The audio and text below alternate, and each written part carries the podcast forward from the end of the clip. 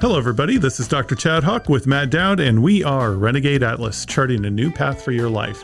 And Matt, uh, we are venturing gen- gingerly, I would say, into this um, season of politics that we find ourselves in every two years in our country, um, on a national level at least, and every four years for presidential elections. Um, we have we are going to be inviting a number of different polit- people who are running for office in. Um, today, we're featuring our first Mike Beehler, who is running uh, in Kansas for U.S. representative, and um, this is going to be a, a whole different place for Renegade Atlas because if we can get these people running to talk about their identity, then people I think can discover more of who yeah. they are, and then that can add l- real texture to who to their campaign and what they're doing.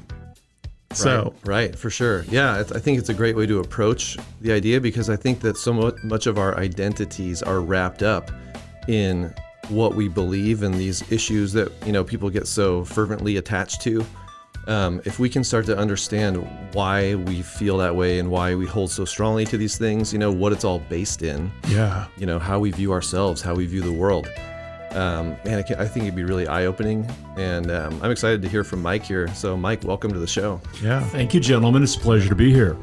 So, Mike, give us a little bit of your background. You were a, a civil engineer for many, many, many years, and you recently retired. Um, tell us a little bit about the projects you did. And first, maybe some people may not even know today what a civil engineer does. Tell us what you've done. Well, I'd be I'd be thrilled to do that. Chad, you almost made a Freudian slip there when you said uh, Mike's a politician. I don't want to be a politician. I know, I know. And I'm striving really hard not to be a politician. In this race right now, I've taken the term limits pledge and I'm pledged to give my salary, my entire congressional salary. If I have the honor of being elected, I'm going to give it away to charity, local charities and science, technology, engineering, and math because I'm an engineer, right?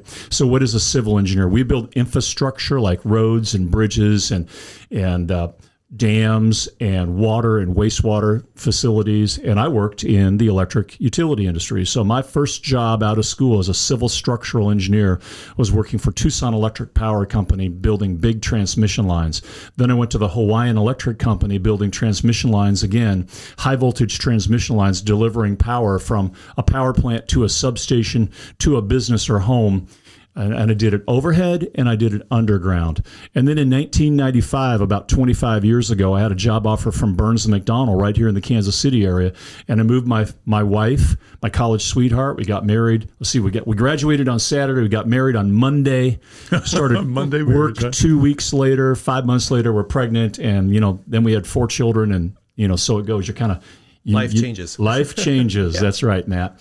So anyway, uh, got here in 1995 and and and basically made my fortune. Uh, you know, our campaign is called Equal Opportunity for the American Dream, and my wife and I achieved our version of the American Dream, and we were able to retire back in February of 2019.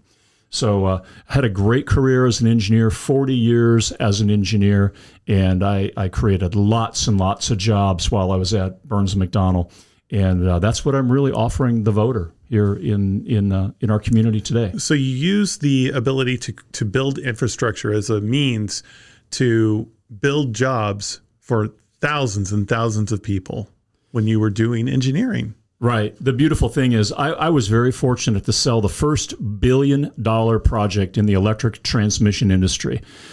I was the very first one in the history of the industry. It was a big project up in New England. My boss said, "Why are you going to New England?" I said, "Well, they're going to build a really big project up there, and and uh, I think that I can position the company for to to win the project." And in fact, we did. And people delivered on the promises that I made to the client, and the client hired us to do this project. When you spend a billion dollars on a project, you hire 100 engineers. You, you stand up an office in that city for five years. That office is still going to this day with probably six or 700 people in it. And the job is long, long done and you enter into 65 or 70 in the case of that job up in New England subcontracts for for civil contractors, electric contractors, real estate services, legal services, hotels, restaurants, steel, concrete, security, traffic control. It ripples through the entire economy. So when we spend $2 trillion on infrastructure in this country now post COVID 19, when I, when I first decided to run, it was about a trillion. Now it's $2 trillion because we have got to rebuild this economy. We have 300,000 Kansans out of work and four, 40 million Americans out of work. So how are we going to get them back to work? What are we just going to keep giving them universal basic income? We keep going to keep writing a government check out of printed money, Matt, mm-hmm. or are we going to do something where we actually get a tangible asset out of out of it? So here's my question for you: Why did you become an engineer, and how did it how, just tell me that. Why did you become an engineer? Did you wake up when you were 16 years old and say, I want to be an engineer? No, as a little boy, I loved playing with trucks and building dams and roads and things like that. And I was always good in math and science. And my dad said, you know, you ought to take a look at civil engineering because you build things. And, you know, as a I, I like to see things start from concept and go all the way through completion. And that's the way I was wired. Apparently, my brother was wired the same way. He's a chemical engineer. And uh, my parents were both teachers, and they gave us the foundation that we needed, and we worked hard, and we were good in math and science. And uh, you know, it's it's it's an exciting thing, Chad, as a man, to find something that you're good at and you're passionate at, and and that you can make money at. And Jim Collins, who wrote uh, Good to Great, says when those three things come together, that's your sweet spot. That's your what he calls the hedgehog, right. where you're most productive. And I think that's what happened for me in, in my particular career. So, what role has your faith played in your life? Okay, that's a great question. I remember when I was a 32 year old transmission engineer, I, I, thought to myself, okay, how does God use a transmission engineer building electric infrastructure? You know, maybe I should maybe I should sell everything and move to Africa, you know, and be a, a missionary or something like that. But what I've found as I got older is God is no respecter of persons. Uh, everybody has a sphere of influence. Um, I had a sphere of influence when I was at Tucson Electric and Hawaiian Electric Company, and even at Burns and McDonnell, and people came to know that that that I was a Christian man, and uh, and I was sometimes able to do things by my words and by my deeds to to demonstrate that. And then on top of that, you know what? we as a, as a as a country we need electricity and providing that electricity which is the foundation of our economy that's a good thing and that can serve God as well i mean there's lots of things that you can do in your vocation in your job that can serve the greater good if you will and uh, that's important it took me a few years guys to to figure that out but uh, but i i've concluded that okay um, you you love this country I do.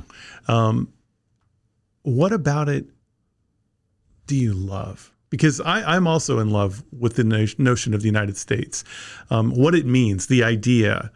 It's elusive and right in front of you at the same time, and it's fleeting and ever apparent. So, what is it that makes you somebody who's passionately in love with the idea of the United States?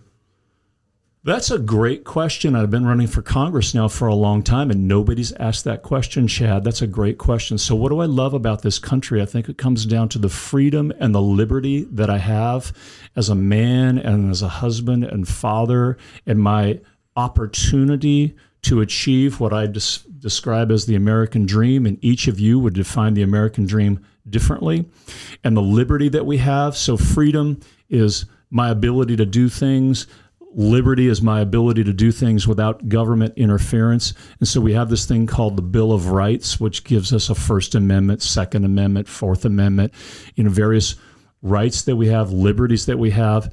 And I appreciate that. And I love the history of this country and the roots from which it's come.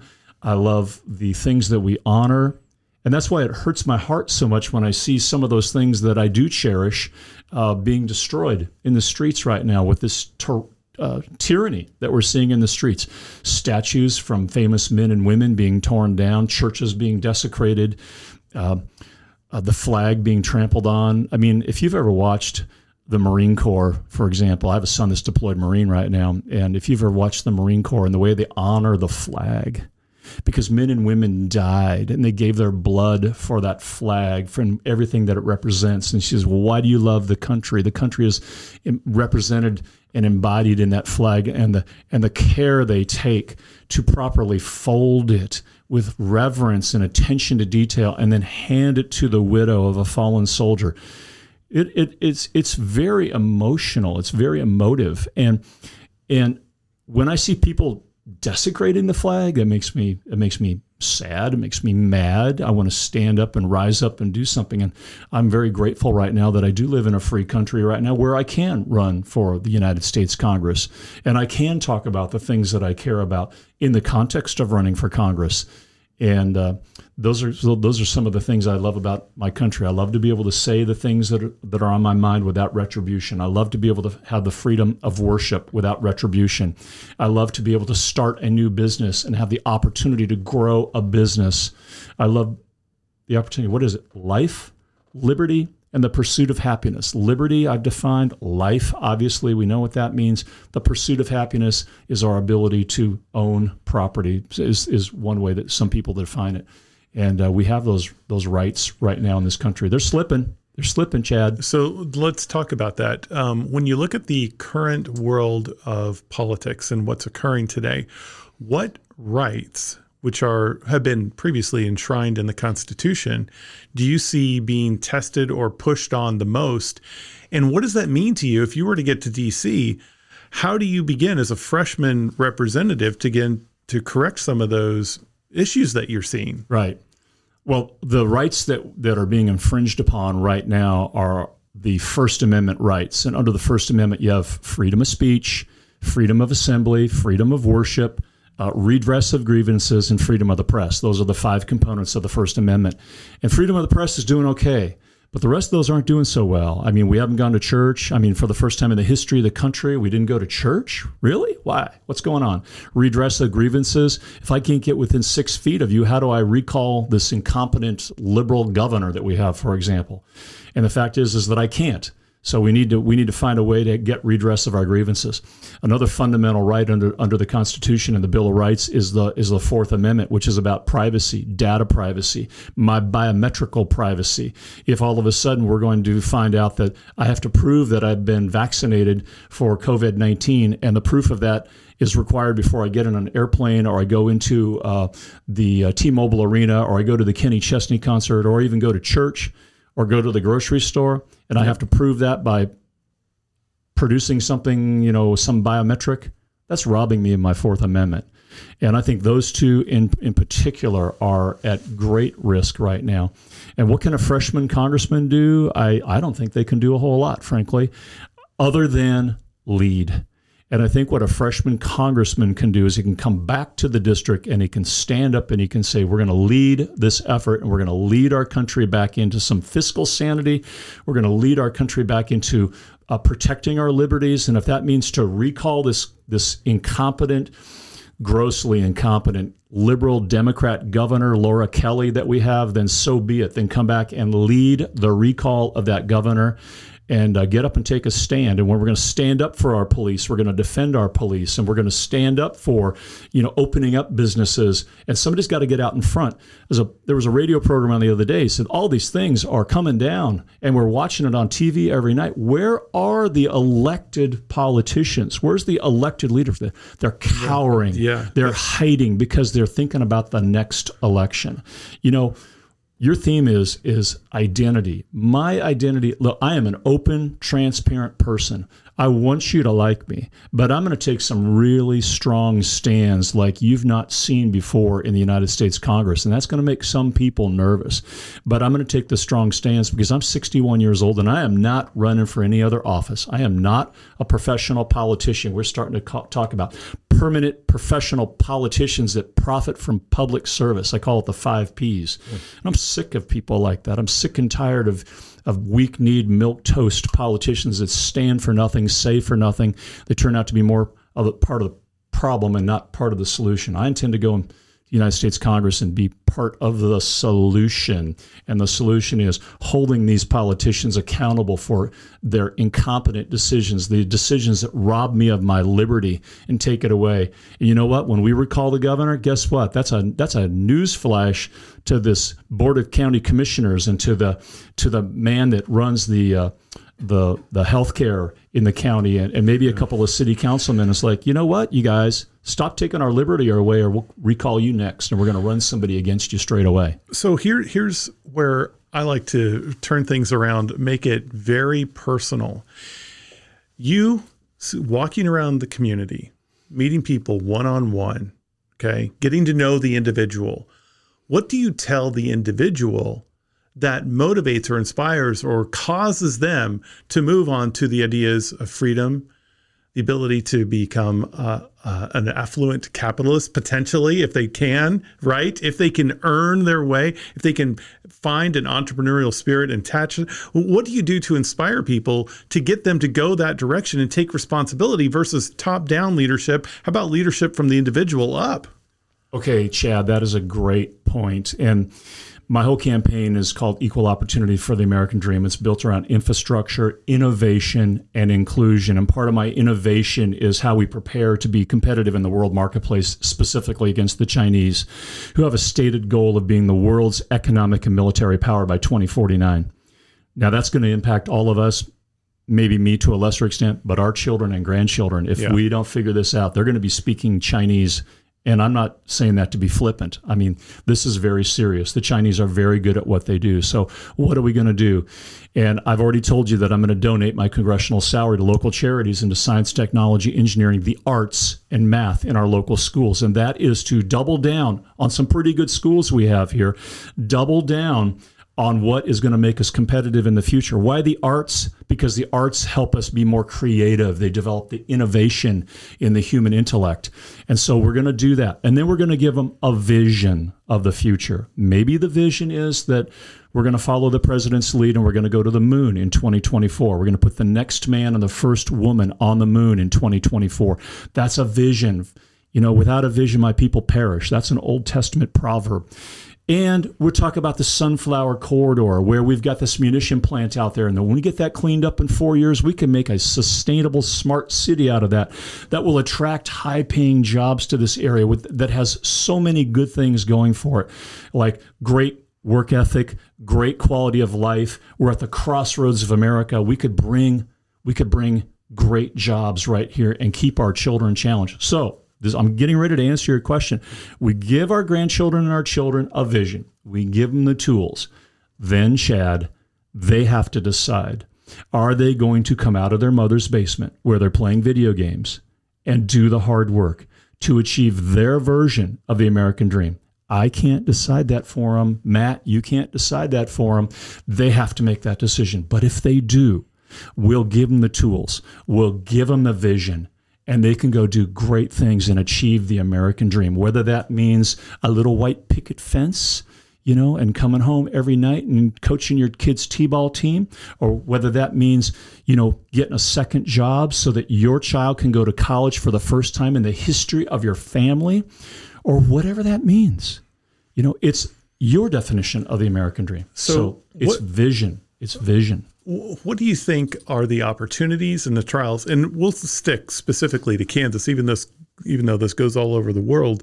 In Kansas, what are the opportunities and what are the the trials or the the barriers that we have in our society right here today? So I think the opportunities are going back to rebuilding this economy. If we don't get our economy rebuilt back to the way it was in January and February when the market was soaring to almost 30,000 on the Dow, everybody's 401k was looking good. People were thinking about going on spring break. People's children were in school. We were getting excited for Easter service. The Chiefs had just won the Super Bowl. The Royals are getting ready to open up. Unemployment across all sectors of the economy was record low. And until we get back to something like that, it's hard to say what are we going to do next. I mean, we can't start to address the other things that we need to address here locally. We've got to get the 300,000 Kansans that don't have a job that are collecting money from the government, which would be called essentially universal basic income, which is socialism on trial. We've got to get that economy fixed, and then we can start to address other challenges in the community. How are we going to educate our children? How are we going to provide health care? You know, what are we going to do about, you know, a master plan for So, the community? uh, Specifically, what do you do, or what can a politician or somebody who's a representative do to help our local economy? What's the boots on the ground strategy for making that happen? You know, does that mean you have to rally employers? Does it mean you? What does that actually mean? So somebody said, Mike, what would be the first bill that you would introduce if you made it to United States Congress? And that bill would be part of the funding mechanism, whatever that fund, and that'll be a matter of huge debate. I'm not, I'm not a tax raiser. I'm more a fan of domestic public-private partnerships to fund two trillion dollars worth of worth of infrastructure. But a bill that we would tag onto that would be that one tenth of one percent of that federal dollar would go into science, technology, engineering, and math. And I'm going to lead by example because my salary is going to go into science, technology, engineering, and math, and, and local charities. And and so we're going to put that into these big companies so that when Black and Veatch or Kiewit or J.E. Dunn, these major employers in our community, when they win their billion dollar project, a million dollars, that's one tenth of 1%, a million dollars goes into the STEM program of their choice, into Blue Valley, into DeSoto, into Wyandotte County schools like Washington High School. That's gonna that's gonna move that that's gonna start to move the needle. That's gonna that's that's the kind That's of a real innovative way of funding our public education. Well, it adds to an already pretty good public education system, and we've got we've got good teachers. I mean, if if a if a young person wants to get a great education at our schools right now, and they're going to do the hard work, and they're going to take the AP classes, they can be very well prepared for college. But you know, some might say, you know, I don't want to go to college. Not everybody needs to go to college. College is expensive these days, and I don't want to come out with a whole bunch of debt. I think I want to go to trade school, or I think I want to become a lineman at Evergy and, and do that, or I want to go join the fire department out in uh, in uh, Spring Hill. All sorts of things that people can do that don't necessarily require a college education and coming back saddled with a bunch of debt, and and learning some things as we're finding out that. Uh, you know, if you're not getting a technical degree in college and you're taking psych and sociology and things like that, you're coming out and you don't love our country anymore. Now that's a pretty broad characterization, but we see a lot of people in the streets right now, and they're not they're not standing up for Black lives that matter. They're standing up for no, they're, not standing up at all. They're tearing down. That's what they're doing. They're tearing down and they're burning, and and uh, that's got to stop. Well, that kind of leads me into the thing I was thinking about, which is how would you address, you know, those people in those communities who maybe don't feel like they have been able to participate in the American dream? You know what I'm, you know what I mean? Like whether they just maybe feel excluded for whatever reason. What would be your message to them? Well, I think I think a rising tide raises all boats. But what is the message to them? The message is if you're willing to do the hard work, we're going to give you a vision. We're going to give you the tools. You're going to have to step up and do the hard work. Do you need a mentor? Do you need some guidance? We'll find ways to get that done. Junior achievement would be a great way to do it, or or perhaps one of these companies that that has a million dollars to spend on their choice of science, technology, engineering, the arts, and math. Maybe they say we're going to put that into we're going to put that into tutors in math to help these young men and women in the middle school or the high school and give them the opportunity. At the end of the day, people are going to have to work hard. Mm-hmm. We're building a wall on the southern border because tens of thousands of people that want to work really hard want to come to our country and have a shot at the American dream. So what I'd say to people that are already here is we're building a wall to protect your jobs and to protect your opportunity from tens of thousands of people that want to come here and, and have what you've got. You have that opportunity now. I can't make you take the opportunity, but I can certainly present the opportunity. I can give you a vision for the future. I can give you some of the tools. You'll have to decide are you going to do it? You live in the freest country in the history of the world on the planet right now in 2020. What are you going to do with the opportunity? This is your time. You know what? This time may be fleeting. This election's coming down to radical socialism, which we're getting a taste of right now, Matt, mm-hmm. versus free market capitalism. This is your time. It is your decision to make at the ballot box in November, and you better elect some of the right people in on August 4th here in this Kansas primary that understand that this is your time and this is your opportunity. You may never have this chance ever again. Do you have any way of perhaps accounting for some apathy that's present in our culture today? Apathy in growth or development, um, expectations for what people have. Is it, you kind of That's kind of exactly where my mind was going too. Is like what's fueling this move towards the, you know, I guess the anti-American sentiment. If you're thinking of like the classic view of America, like liberty and equality, opportunity, the ability to work hard, right? It seems like there's a movement in a very different direction. So yeah, Yeah, I was talking to a young man. He's 38 years old, and and he said, "Mike, I've been doing everything right, and you Republicans, I mean, I mean, we Republicans." Is basically blaming my generation for ripping off his generation.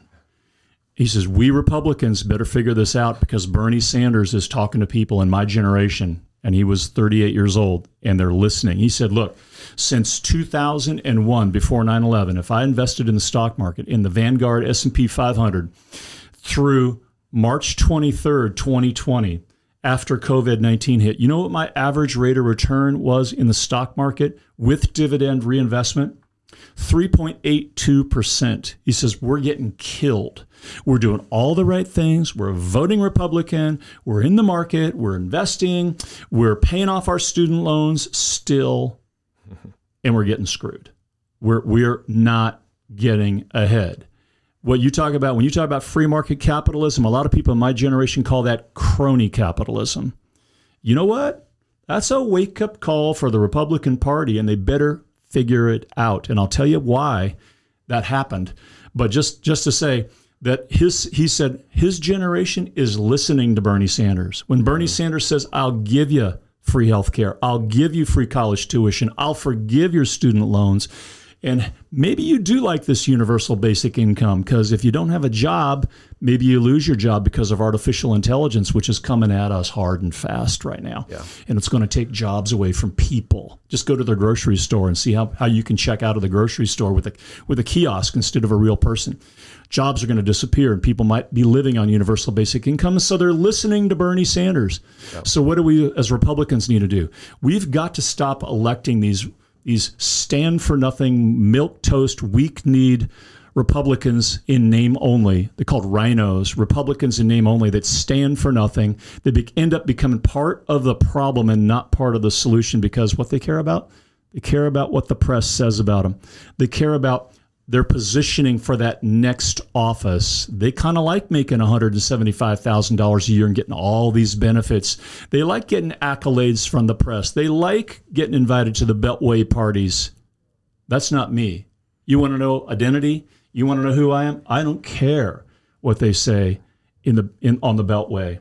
What I care about is what your listeners think. I care about that. I care about these people out here. At the end of the day, I love people and I care about what people think. But what the press thinks, what the Beltway Party people think, I don't, I don't give a flip. I'm going to go to Congress and I'm and I'm going to be a different kind of congressman. We elect enough people like that, Matt. We'll move the needle. We, as a Republican Party, will move the needle. We kept we keep electing the same old milk toast stand Well, for I've nothing. got a question for you on that right there. How do you expect any party, because you have the socialists who are dramatically trying to shift the Democrat Party, the extreme left socialist ex- trying to change the Democrat Party, you've got a diluted group of Republicans leading the Republican Party.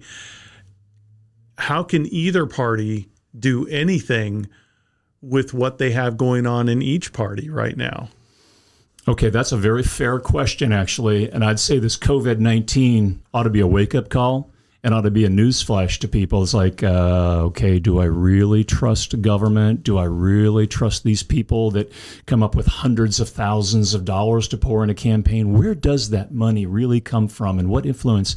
And you know, we've known that for a long time, but I'm thinking more and more people are starting to realize that, you know what? there was no reason to impeach the president. This is just all political. You know what?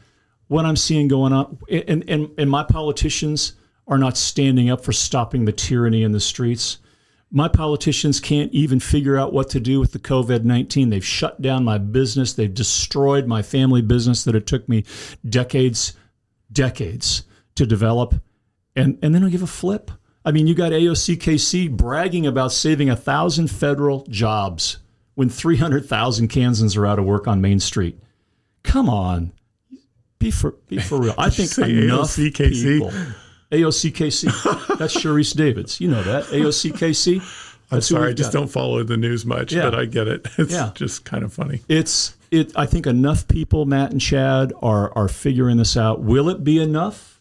Time will tell. You know, ultimately, we get the government we deserve. I think Ben Franklin said uh, came out of uh, came out of the state house in Philadelphia, and they said, uh, "Mr. Franklin, what have you done?" Well, we've created a uh, democratic republic. If you can keep it, and we're in in a battle right now to keep this democratic republic, and and everybody gets a vote. And the problem is, people want a democracy, not a republic. Well, a democracy is 50% plus one, and they tried that in Egypt, and uh, it doesn't work- It didn't work doesn't- very well. It doesn't work too well. Did not work very Yeah. well. So a democratic republic's a different thing. Two things we could do, gentlemen, to, to solve that. We could get rid of gerrymandered districts, which is a state by state issue. This third congressional district that we're in right now is not really gerrymandered, but there are some gerrymandered districts that look like a dragon with a head and a tail and some feet, and and that keeps Democrats and frankly Republicans in a safe seat for their entire life. Yep. That's wrong, and that's not what our founders had in mind. But that's a state by state issue. And then the other thing is term limits, and we need people to say, you know, you're term limited out. You got to get out. When Maxine Waters has been in Congress for 47 years, okay, that's about that's about 45 years too long for her.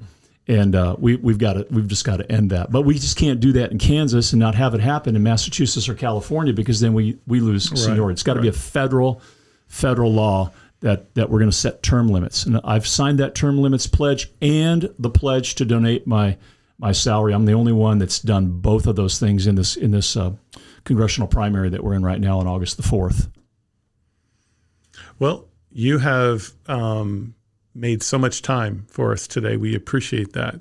Um, it's what we would love for our listeners to do is post questions, right?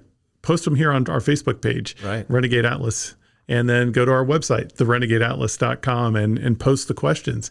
And Mike, I've got your contact information. If there's some great questions that come through, I'll forward them your way and we'll go back on the air and answer them. Okay, let's do it. Okay. Um, but we do appreciate you making time for this today, Matt. Any thoughts? I was just wondering, like, is there any last thing you'd like to say before that we didn't maybe ask you, you know, that's on your mind that you want to talk about or share? Well, we're going to have a debate tomorrow night, and I'm looking forward to the the uh, debate here in Johnson County. And um, in thinking about what I'm going to say in the debate, it's it's I'm going to really focus on this may be our last best shot in November. This election's coming down to free to, to basically radical tyrannical socialism that we're seeing played out in the streets right now versus free market capitalism under the, the liberty of the Constitution. And people are going to have to decide what do they want. It's your decision. It is your time right now, especially young people. Man, it's your time. Don't make a mistake. You know, take this as an opportunity and go vote for the right kind of people and let's get this country back on track again and help the president make America great again again. All right. Thank you very much for joining us. We do appreciate it. And everybody, please do share these episodes on your social media accounts and just invite friends to listen. The only way we get listeners is by you doing that. And uh, Don't forget to uh, check out our sponsors, Shenandoah Joa. Shenandoah. Shenandoah Joe. Pretty close. Something like Shenandoah that. Joe Shenandoah, Shenandoah, Cocoa my coffee. goodness. COVID free coffee. That's right. Shenandoah Joe Coffee. Um, Dave and Christy Fafara have been making it for years and years and years. Use the promo code Renegade so we you support our show by ordering coffee from Shenandoah Joe. Thank you so much, everybody, and you be blessed and have an amazing day.